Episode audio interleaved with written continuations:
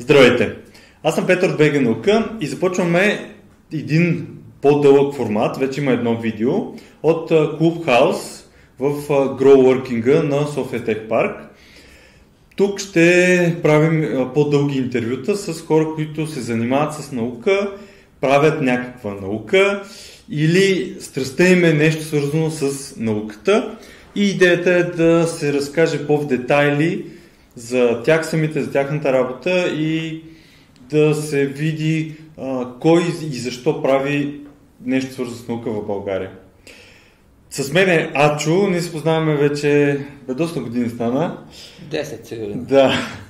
Но кажи малко повече за себе си. Представи се на хората, които пък не те познават, защото пък ти имаш и така, ти си в областта си, така, според мен, инфлуенсър. Така че кажи за тези, които не те познават.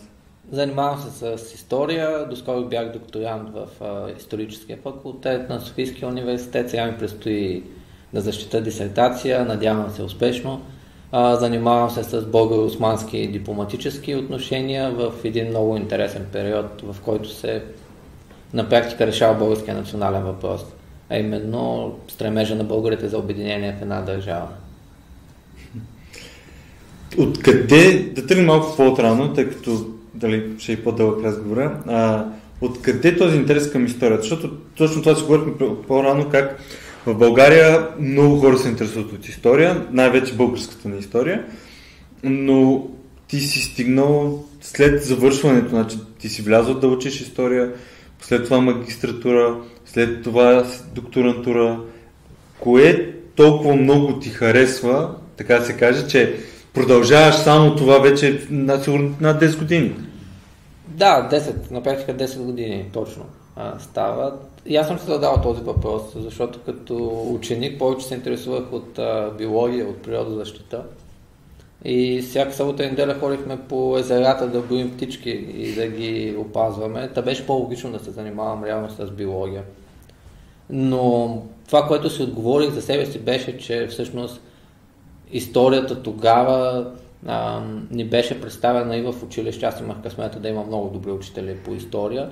И, и в публичното пространство като един диалог, като една жива материя, в която има много дискусии, която се развива. И всъщност това ме запали. Запали ме а, неизвестността, запалиха ме различните аргументи, дори спорове, дори предавания като на Божидар Димитров и професор Павлов, където се чуваха много различни мнения. Докато, примерно, в биологията не правихме опити, не, не ставахме свидетели на процеса на, на откриване, на доказване, на спорене в а, тази наука. Неща, които сега дори са ми изключително интересни в момента, тогава просто нямах възможност да се докосна до тях. Така че мисля, че както обществения диалог, така и преподаването в училище оказаха голяма роля. И разбира се, после в университета, защото още първата седмица, след като а, започнахме първи курс, а, видяхме, че всъщност нищо не знаем. Бяхме се готвили по няколко месеца за доста тежък изпит, в сравнение с повечето кандидат студентски изпити. Бяхме прочели много книги и в крайна сметка още на първите упражнения се видя, че нещата не са така, както ние сме си мислили и така, както някой ги е написал. И всъщност това постоянно предизвикателство, което срещаш с прочитането на различни тези, откриването на нови извори, това е което и поддържа все още този интерес у мен. Много интересно се е получил при теб. А, аз а, изнесох един като семинар, да го наречем, а, организиран от а, една дирекция към Министерството за учители, как се комуникира наука и то беше нещо кръстно от сорта а, комуникация на науката и създаване на бъдещи лидери. И това също много го бях отбелязал, че липсата на чисто практически поглед на учениците за даден предмет, в твоя случай е бил интереса към биологията, но ти не си видял нищо практично. И ние съставяхме БГ наука точно заради това. Ние не виждахме, не, дори теория нямаше при нас, камо ли практика, и ние отидохме и библиотеката да си четем. И, и това за мен е много сериозен феномен, особено нашето поколение. Защото сега, благодарение ето пускаш интернет, телевизора или а, някакъв проектор и учениците веднага стават свидетели. На всичко, на процеса, на лабораторните експерименти и, и това липсваше при нас много. Единствено снимките или картинките в учебниците бяха визуалното нещо. Ние не сме чак толкова големи, но огромна стъпка назад беше нашето, аз така го смятам, нашето образование, чисто а, и преподавателите да имат желанието да ни преподават сериозно и да се отдадат на това и материалната база, това, което представляваше. Да, напълно съм съгласен. А ние сме тотално различни. Аз съм Добрич и там съм учил, нали? Да. Ти не си учил там. Не, аз съм учил в Бургас, в английската гимназия в Бургас. Същото се наблюдаваше, това е по-скоро менталитет, според мен беше тогава, сега надявам се да е по-различно, защото същото се наблюдаваше и примерно в часовете по литература. Точно така. Там всъщност ти не разсъждаваш какво искал да каже автора, mm. не разсъждаваш върху текста, напротив, в, текст, в учебника ти е представен един анализ, който ти трябва да възпроизведеш. И да научиш да. и, и да, да можеш само по тази линия да вървиш. Не да имаш твоя а, представа или твоя интерпретация на, на текста. А като влязахме в университета, всичко това беше излишно, това не беше нужно и ни пречеше, за да вървим напред в университета. Тоест ни трябваше там да бъдем хората, които ще пишат анализите да. и да не изпитват на добър или лош анализа, а не да научим готов такъв.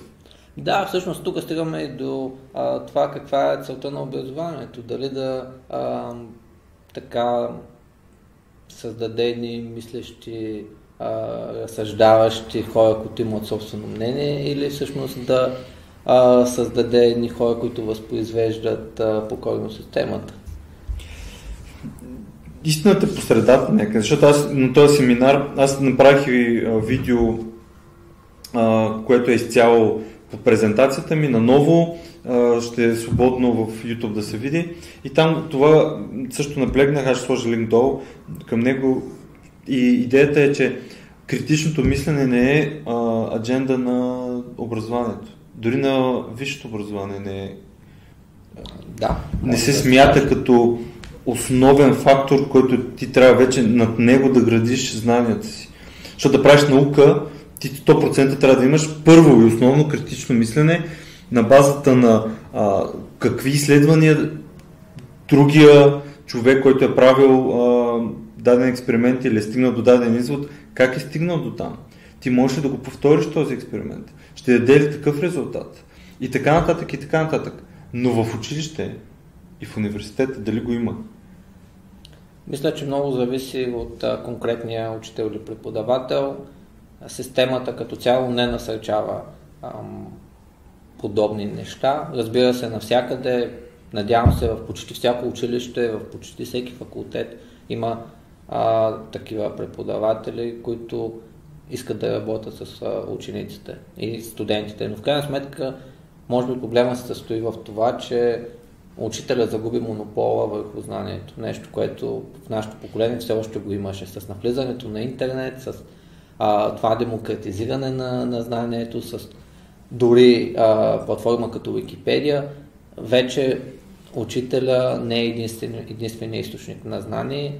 От една страна, от друга страна, казаното от учителя винаги може да бъде а, успорено, оборено и учителя всъщност става част от а, а, от този дебат с аргументи. Тоест, учителя трябва да е способен да защити тезата, която представя пред а, учениците. Примерно, ако учителя а, представя урок за създаването на българската държава и а, каже и застъпи тезата, че българската държава а, е създадена като обединение между славяни и българи, то той трябва да може да си обоснове тази теория, защото някой ученик може да е прочел другата теория. И всъщност, може би това създава стрес у много учители, които чисто не са и подготвени за такъв разговор. По-скоро по-възрастното поколение, което са станали учители в време без интернет и сега продължават да преподават във времето с интернет. Авторитетът да. се е загубил и те може би страдат от Но аз а, съм комуникирал много с хора, които са станали учители изцяло в поколението на интернет и за тях е много лесно.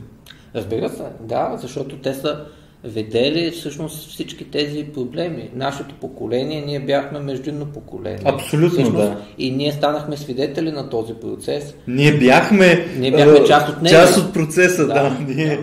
ние направихме БГ наука 2005 година. Ачо, 2005 нямаше Wikipedia, YouTube, Facebook, нищо. Да. Нищо. Телефоните бяха с шайби. Буквално. Помня. Помня 2005. Ние направихме онлайн сайт за наука и то на разбираем език. Само защото в училище ни липсваше всичко това. Ние отивахме в училище и учителя, учителка тогава, а, тя казваше, кажете някой вид, защото ако ми стане тъп, ще преподавам. Е ти когато си в такава среда, имаш два избора. Или да казваш вид, или да не си там. Да, това е. Но пък а, в такава система по-будните хора, примерно каквито сте били вие. Ама това е супер изключение и даже се чудя как... Разбираш, ти, ти създаваш тези, които разказват вицове. След, след, следователно, ти като ги създаваш, защото родителите са задължени да изпратят децата си там. Те са там и, и се очаква от а, обществото, държавата, в лицето на институцията училище, да създаде някакъв а, гражданин, който да може да поема отговорност и да има най-бейсик знание за това какво може да прави в обществото, да има нещо като а, знания да работи или поне да има желание да, да свършва нещо. Това липсва. Цяло, аз съм сигурен, че а, големи проблеми а, се създават в момента и за обществото ни, и, и чисто и политически, и научно, и демографията е точно заради липсата на елементарно образование, което много хора в тази държава не получиха. Да, в крайна сметка може много да задълбавим в. Ние ще казахме, че няма говорим за образование. А... Да, само към това се фокусирахме, но може би с това да приключим, че в крайна сметка и българските учители и цялата българска система трябваше да свикне бързо да мине от един строек друг а, целите на образованието в а, Народна република България са едни, целите а, на образованието след промените в едно демократично общество са коренно различни, а учителите останаха едни и същи. И учителите не успяха голямата си част да се нагодят. Разбира се, това всъщност отключи много енергия в обществото. А, много хора будни деца, понеже не получиха в училище това, което да. искаха, както вие, както хиляди други, всъщност потърсиха альтернативи и те са тези хора, които в момента а, създават иновативни и альтернативни а, компании, сайтове. А, много избягаха. И така, много, много избягаха, но... Намериха решение там. В крайна сметка всеки намира най-доброто решение за себе си, така както той го вижда. Интервюрах скоро един историк, между другото, твой колега, търси в момента преподавателско място в Америка, в Штатите, завършва в Германия, поканен от професор от Америка, отива в Америка, там си завършва докторантурата, след това а, има някакво, а, мисля, че практика в няколко университета в Америка и в момента просто си, да кажем, покрай пандемията е малко сложна ситуацията, но той е историк и в Америка пише а, научни статии, като е, идеята му дори да включва, прямо да говори за Америките и по някакъв начин да включва български елемент. Да. Което е много интересно и, и няма такива изследвания, правени на, примерно за гражданската война и да има български елементи, mm-hmm. за дори ако отидем да конкистадорите и български елементи, т.е. българи или нещо такова, което е супер интересно и има. Той намира връзки и пише такива статии и обещава да, да, да преведе на български да ги пуснем и в БГ наука, но той това каза. Аз съм поколението, което никой не очакваше аз да вляза в български университет. Цялото ни общество тогава, всичките ми са ученици, баби, роднини, роднини и родители, те знаеха, че аз отивам в чужбина, уча в чужбина и това е бъдещето. Аз не се връщам. Тоест цяло поколение Да. е Да, бе. отишло, развило се и никога не му е минало през закъл, защото такъв е бил менталитета на ако искаш да станеш нещо, отиваш в чужбина, ако не искаш, оставаш тук. Тоест ние имаме пак една дупка голяма, която трябва да се запълним. Също е с науката. Този човек може да прави наука тук. Да, в крайна сметка обаче развитието на технологиите, хода на живота, на всеки човек му се случват много различни неща в живота.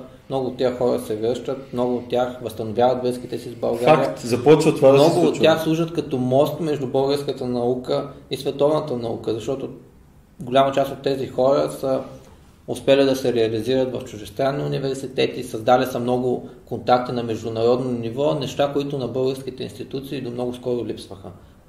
Българските академични образователни институции. И в крайна сметка тези хора малко по малко служат като мост, те създават тези контакти между българската наука и световната наука, между българския бизнес и а, световния бизнес. Така че това всъщност са и възможности, ко- които вече от а, всички нас зависи дали можем да се възползваме от тях.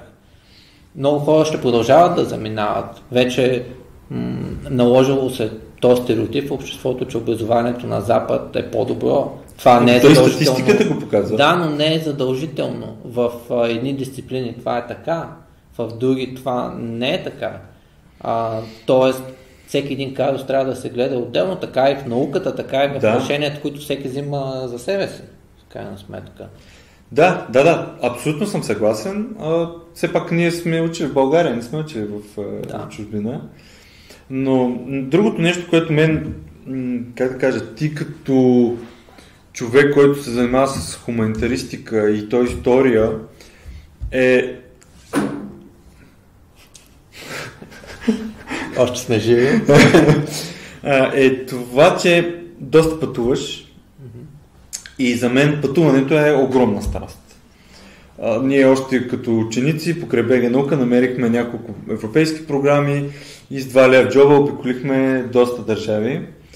И, и това е само заради желанието, огромното желание по-скоро, даже и на стоп пътувахме. И ти Да. си пътува доста на стоп. Доста. И то не е било само България. И в- на Балканите. в на. Балканите в Европа, да, много е интересно. Това може да направим съвсем друго видео Да. за е, експириенса на стоп из Балканите и, и из Европа, но което нямаше идея. Но да, защото има огромни стереотипи на хората, дори хора, които се занимават по-професионално с тези неща, но не, сякаш се гледа само от една гледна точка. Само от нашата гледна точка. Мгм. И нашата гледна точка много често е тази, която м- някой му е удобно да е такава. А, много често говори за Македония по начин, който за мен не е реалистичен. За съседите ни по същия начин. Да. И нали, отделно е какво се е по- в историята ни. Но сега сме 2020 година и ме е странно да говорим за държави, които все едно са недължни. Говорим за Да. ден днешен. А, ще ти дам един малко по-елементарен пример. Ние нали обичаме да казваме, че българската природа е най-хубава. Да. Как я мерим обаче? Човек, когато отиде в Алпите, вижда не по-малко красиви планини. Защо трябва да, да степенуваме? Защо трябва да е най-хубавото? То е хубаво, красиво е, харесва ни, чувства ни, чувстваме се добре там, но защо трябва да го съпоставяме и в тази съпоставка да а, принизяваме Откъде идва чуждото? това? Ай ти като историк. Според мен идва от това, че много дълго време ние бяхме затворени а, сами в себе си, бяхме а, българското общество и българската държава беше в а, една студена война, на едно постоянно противопоставяне, в което трябваше да се показва, че а, тя е по-добра. Нали, западният свят постоянно фалира, пък ние стоим комунизма. Тоест това е част от пропагандата, която е била. Според мен това, а, това са едни чувства, това са едни стереотипи, които а, се наслагват с продължение на десетилетия в обществото. Защо продължава да има това мислене? 30 години толкова малко ли са? И другото е, защото сме, ние сме междуимното, но нашите родители, нашите а, как да кажа, всички малко на, по-големи от нас, всички, които са тук в България, те са огромна част от населението, те много добре помнят социализма, много добре помнят това, което им се е преподавало, защото се е преподавало по-добре. Но това колко е истина от историческа гледна точка, особено сега. Това толкова ли ни влияе в а, днешния ден а, или, или има нещо друго, което, което е непътуването, макар че много хора вече пътуват. Много хора пътуват, въпросът е в нагласата. А, и нагласата тя не се променя от днес за утре. Начина по който ти виждаш света около теб, това да си отворен, да видиш чуждото, да го приемеш, когато видиш, примерно, чужда архитектура, примерно когато отидеш в а, Белград, да не си мислиш главата ти да е само, че нашето е по-хубаво, ами да си отворен да, да видиш чуждото, да му се насладиш и ако искаш го анализирай, няма лошо. Няма лошо, анализирай, сравни и така нататък, но отиди с идеята да, да видиш, да разбереш, а не а, да успориш и да оплюеш. И това е в науката много важно, важен подход. Не да четеш нещо с идеята веднага да докажеш, че е грешно, ами да четеш, за да го разбереш и тогава вече да го анализираш. Да, това е като много хора, а, като отидат примерно в Белград, в Скопия или Букурещ и казват, а тая година ние тук бяхме окупатори, ние влязахме, ние сме били, а, така да се каже, владели тези земи, което, което е много а, не, не, не, е, от, не е мислене за 21 век. Защото всичко това е резултат от войни, от много страдания на много хора. Българите да не сме били след това Швейцария, че сме ги завзели тези земи. Виж, хората това не го разбират и тук... Трябва да имаш по-голям а, поглед, много по-голям поглед от, от това само да търсиш къде можеш да се гордееш, а за мен, дали може наистина се гордееш с тези факти, които са се изтъквали през социализма, за да може да, да държат а, в една територия, която да ти кажат, ти имаш това за гордост, това за гордост, това за гордост. А, а кое наистина е истинското нещо, което може да се гордеем? Не само миналото, защото всички се хващаме за, за миналото, а настоящето не е толкова добре. Според мен не е вярно. Ние като цяло, българите, за мен тази, този век, да го наречем, е най-добрия за света, включително и нас в България. Аз също напълно споделям това мнение. Смятам, че а, българската държава, съвременната българска държава, никога не е била в по-добро положение, отколкото е била в момента, дори с оглед на решаването на чисто конкретни неща, като българския национален въпрос, ние сме част от една много по-голяма общност. Но тук идва пак този начин на мислене, този, винаги да сме първи, винаги да се изтъкваме за сметка на другите. Ако погледнеш дори в а, българския спорт, ние не се радваме на самия спорт, ние Ами напротив, ние искаме само да печелим и когато не печелим и отказваме да ходим, отказваме да гледаме, отказваме да подкрепяме и стоим пред телевизора, а, пием бира и псуваме. А всъщност идеята на спорта е друга. И ние живеем с едни а, такива малко устарели а, представи, където винаги трябва да печелим, свикнали сме да сме в водещите сили в волейбола и не отчитаме реалностите в крайна сметка от една страна. От друга страна това ни пречи да се възползваме от а, нещата, в които наистина сме добри и ни пречи да се възползваме от възможностите, които имаме сега в 21 век, защото сме се концентрирали върху това, което сме изгубили, а не върху това, което ни предстои. За щастие, според мен има а, много, много млади хора в България, които а, вече мислят по друг начин, които са много по-отворени към света и според мен отговорност на нас всички е да направим така, че тези хора да се виждат все по-често и в крайна сметка те да станат модела за поведение. Да, много, много правилно го каза. 100% съм съгласен с всичко, защото Първо, че ние, това със спорта много ми хареса. Ние наистина, аз затова не гледам спорт. Не защото не ми харесва а, моята нагласа спорта винаги е била а, първо, че всичко е агресивно. Дори да гледаш спорт е агресивно нещо. А, второто е, че ти търсиш а, собствена изгода от чуждите, чуждия труд, така да наречем. И ако той не спечели, независимо дали се е трудил или не, той не струва. Да, виж, аз много харесвам спорта а, и много обичам да гледам, но според мен в нашето отношение към българския спорт се виждат много голяма част от проблемите. Ето, примерно, ще ти дам типичен пример и за себе си като един любител на футбола и на българския национален отбор по футбол. Гледам, не ми харесва, че падат, примерно от а, отбори като Германия, от отбори като а, Чехия, Швеция и така нататък. Не ми харесва, че не са в топ отборите света.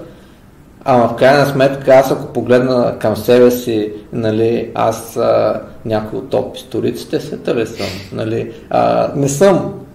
А, човек трябва да има някаква самокритика, в крайна сметка. И според мен е крайно грешно да, да слагаш огромни очаквания към другите, без обаче да, да. погледнеш и себе си. И всъщност така се получава и в нашето общество, че голяма част от хората само искат, обаче не, не предлагат. Това е точно от социализма остатък. А, ние и в университета даже тези неща ги учихме. Това, което е цел, била целта на социализма е да създаде изцяло работническа класа, ти много по-добре от мен ги знаеш тези неща, но да създаде работническа класа, която а, освен да отиде на работа, друго не, не, не, не, го не са искали от него. Защо? Защото той трябва да спазва много други закони и правила и да и са му давали много малко зрелища. И той затова е искал тези зрелища да бъдат неговите очаквания. Аз съм сигурен, че тези зрелища са били точно дирижирани за очакванията на народа ни. Отиваш на планина и ти знаеш какво очакваш и какво ще има. Отиваш на плащ, знаеш точно в кой плащ, знаеш какво ще има в този плащ, знаеш всичко. Очакванията са ти ясни. Но живеем в 21 век. Ти влизаш в един сайт и не знаеш дали ще го има днес или няма да го има. И, и отиваш на почивка някъде. Ти не знаеш дали ще пуснат на границата, както видяхме, или ще минеш без проблем. Нещо, което а, сега всичко се променя, но ние оставаме да искаме да сме най-добрите и номер едно, това, което са налагали много години. 70 години са налагали и ние продължаваме да ги искаме, без ние да даваме обаче. Има много хубава, напълно съм съгласен, миналата или по-миналата година излезе много хубава книга на доктор Боряна Ангелова Игова по този въпрос. Книгата е за употребата на спорта и спортистите от тоталитарните режими и всъщност се занимава конкретно с българския случай и изследва как а, чрез а, успехите на българските спортисти, които разбира се са поставени в едни много често нечовешки условия, в които да се развиват за да постигнат тези успехи, всъщност партията и властта легитимира себе си. И ние в момента наследяваме всичко това. Всички се спомняме и скандалите в българския спорт и те продължават а, и в наши дни. Всичко е, всичко е следствие. Тези проблеми не, не са се развили за един ден, няма и да се решат за един ден, но според мен сме а, в правилната посока. И кризисни ситуации като тази с а, коронавируса в момента, а, мисля, че всъщност ни помагат да видим а, кои са основите на едно общество и да видим кои неща са преходни, т.е. днеска ги има, утре ги няма и всъщност кои неща са важните, за да се развива обществото и разбира се и а, индивидите в него. Да, абсолютно. За съжаление, голяма част от нещата. Те, то социалните мрежи са а, огледало, което много хора още преди години обяснявах колко а, социалните мрежи са, или Фейсбук да го наречем, само да, нея да говорим, че е най-популярна в България.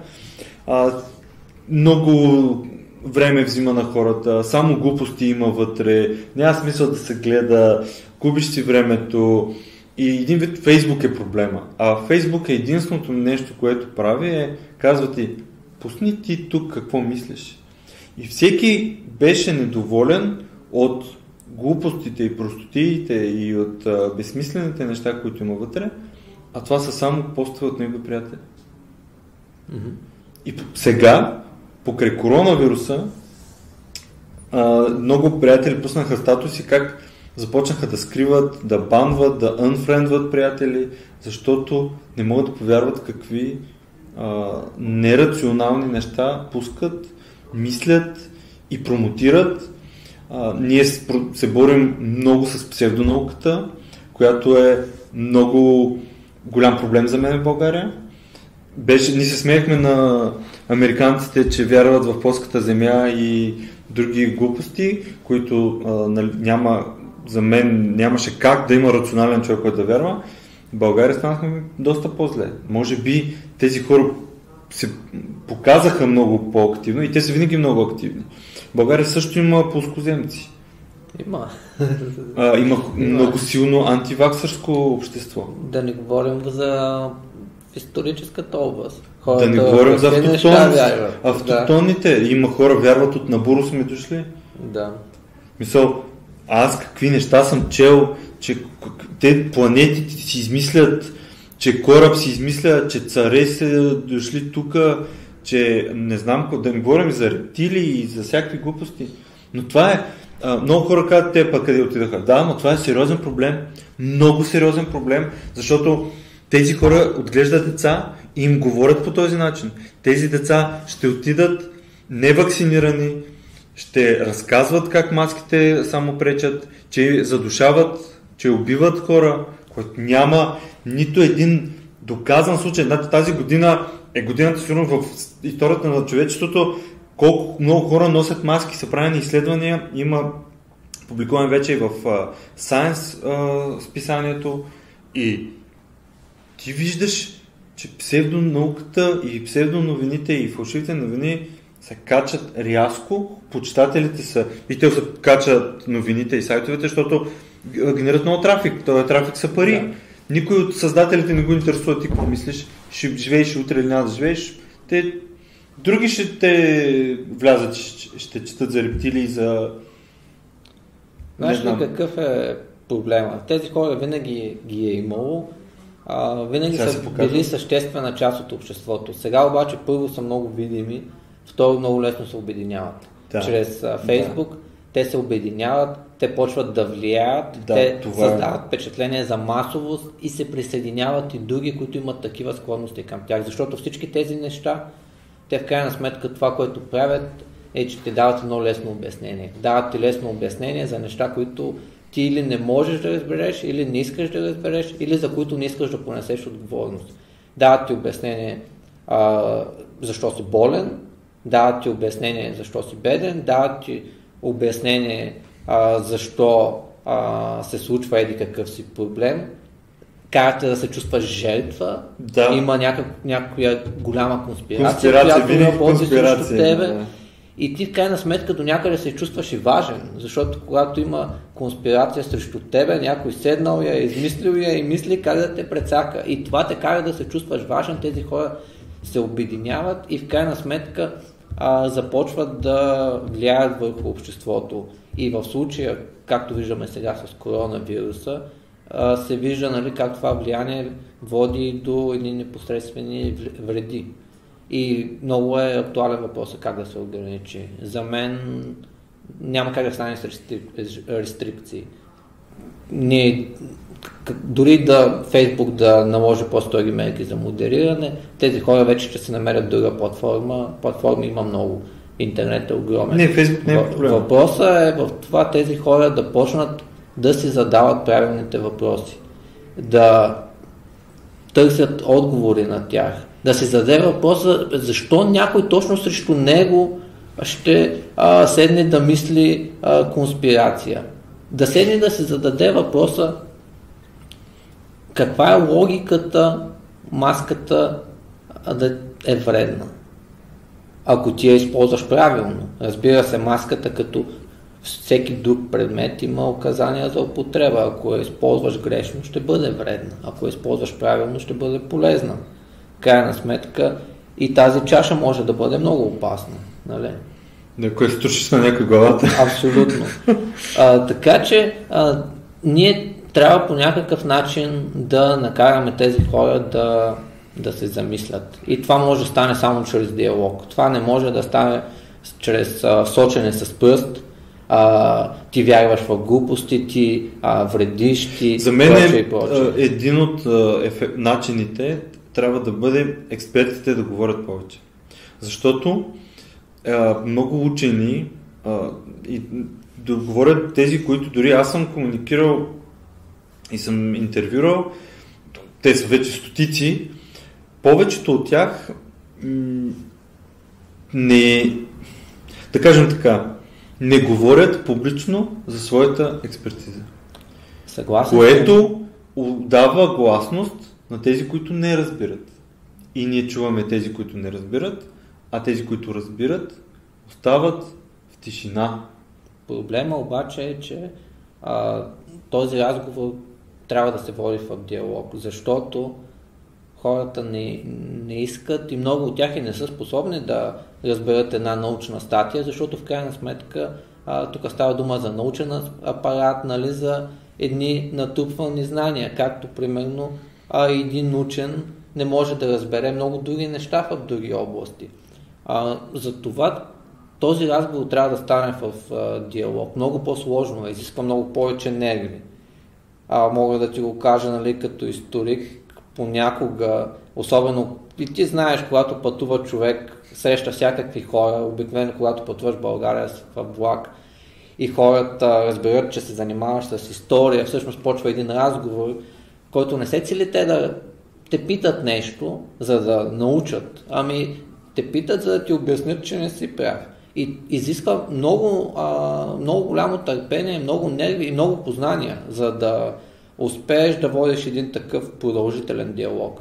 Но всъщност мисля, че това е начина и, и това е в момента грешката в комуникацията а, в ситуацията с коронавируса в България. Няма, няма, го, няма го този диалог на хората, тези, които са скептиците, които вярват в конспирациите и така нататък, с учените. И всъщност учените говорят, говорят много и според мен се казват много адекватни неща, само че те просто биват игнорирани. И от това говорене няма, няма смисъл. От, под статиите на учените следват стотици скептични коментари на хора, които даже не са проучели или чули какво е казано. И за да прочитат и чуят, някой трябва да се обърне лично към тях и да ги предизвика да участват в разговора. Това е. Благодаря, че гледахте и слушахте.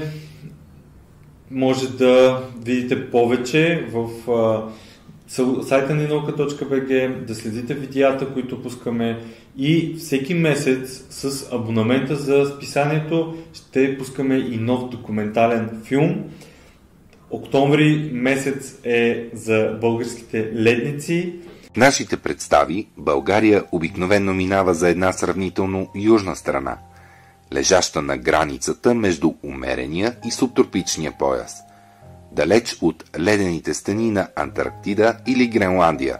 Това е един малко известен факт на обществеността в България, че всъщност в нашата Пирин планина се намират едни от най-южно разположените малки ледничета в Европа. Дори и в момента в България съществуват постоянни ледници, макар и да ги категоризират като микроледници или ледени кори – все пак те съществуват и са категорично класифицирани като такива.